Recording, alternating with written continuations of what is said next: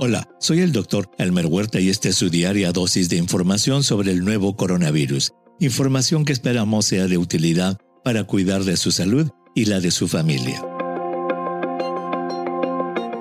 Al momento de escribir este episodio, la situación de la vacuna de AstraZeneca Oxford en Europa es dramática. Alemania, Francia, Italia, Dinamarca, Noruega, Islandia, Bulgaria, Países Bajos, Irlanda y España son los países que han decidido suspender provisional o indefinidamente sus programas de inmunización con la vacuna de Oxford y AstraZeneca. La razón brindada por los diferentes gobiernos es que desean que se esclarezca la relación que podría existir entre la aplicación de la vacuna y la aparición de algunos casos de fenómenos tromboembólicos en personas que la recibieron. Un fenómeno tromboembólico es el que en lenguaje popular se llama formación de coágulos en el cuerpo. En medicina, los coágulos que se forman en venas o arterias se llaman trombos, y cuando estos se desprenden y llegan a órganos como cerebro o pulmones, se llaman émbolos. Tromboembolismo significa entonces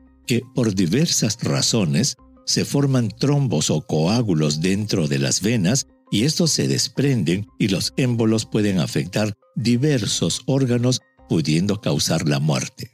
Según el presidente de Francia, Emmanuel Macron, la suspensión de la vacuna se hará hasta conocer los resultados de la investigación que está haciendo la Agencia Europea de Medicamentos o EMA, la equivalente de la Administración de Medicamentos y Alimentos la FDA de Estados Unidos. Hoy recordaremos en qué consiste la vacuna de Oxford y AstraZeneca y veremos cómo determinará la EMA si es que existe relación entre la vacuna de AstraZeneca Oxford y la formación de coágulos.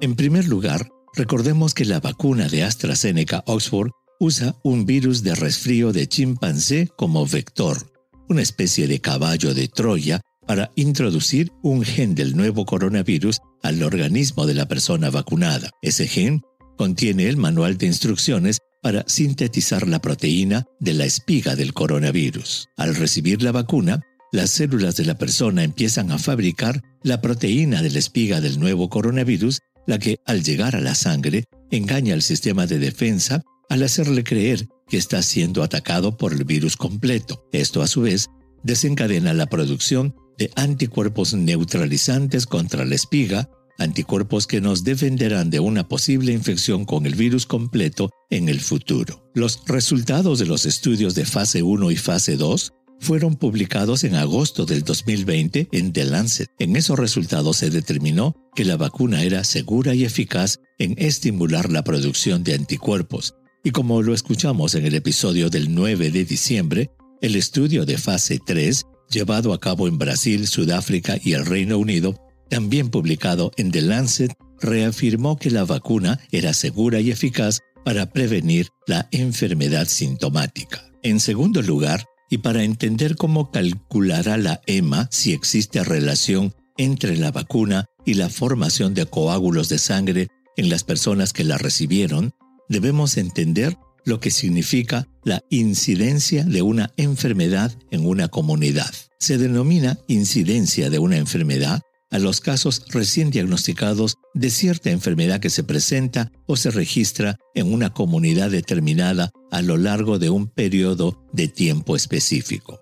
Por ejemplo, en el caso de fenómenos tromboembólicos, se calcula que en Europa se presentan de manera regular entre 104 y 183 casos de coágulos por cada 100.000 personas por año. Eso significa que por cada 100.000 personas que viven en una ciudad, 104 a 183 de ellas desarrollarán en algún momento del año un problema de formación de coágulos y llegarán a algún hospital para ser tratados. Existen muchas causas para que las personas en una comunidad formen coágulos diariamente entre ellas enfermedades hereditarias, enfermedades de las venas, traumatismos, etc. Lo que harán ahora los epidemiólogos y estadísticos de la EMA es revisar detenidamente las estadísticas de cada región geográfica en la que se puso la vacuna y se presentaron los casos de coágulos.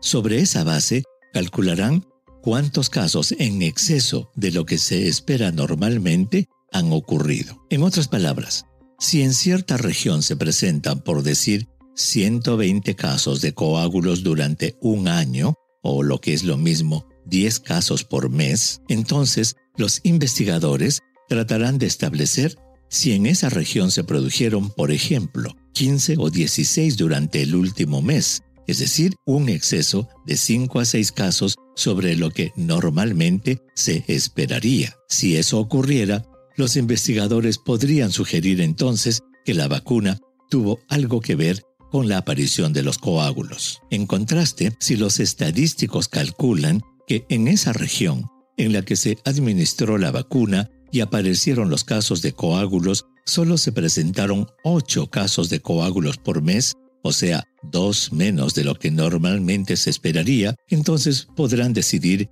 que los casos de tromboembolismo no estarían relacionados con la vacuna. Obviamente, además de esos importantes análisis estadísticos, los investigadores analizarán las historias clínicas de cada caso para determinar qué otros factores podrían haber contribuido a la formación de coágulos.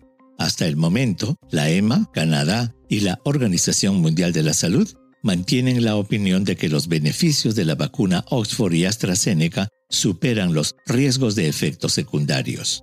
Sin embargo, se espera que el reporte del Comité de Seguridad de la EMA pueda aclarar si esta vacuna está asociada a la formación de coágulos en las personas que la recibieron o es que hay otras causas que expliquen ese fenómeno. Envíeme sus preguntas por Twitter. Intentaremos responderlas en nuestros próximos episodios. Pueden encontrarme en arroba. Huerta. Y si cree que este podcast es útil, ayude a otros a encontrarlo calificándolo y revisándolo en su aplicación de podcast favorita.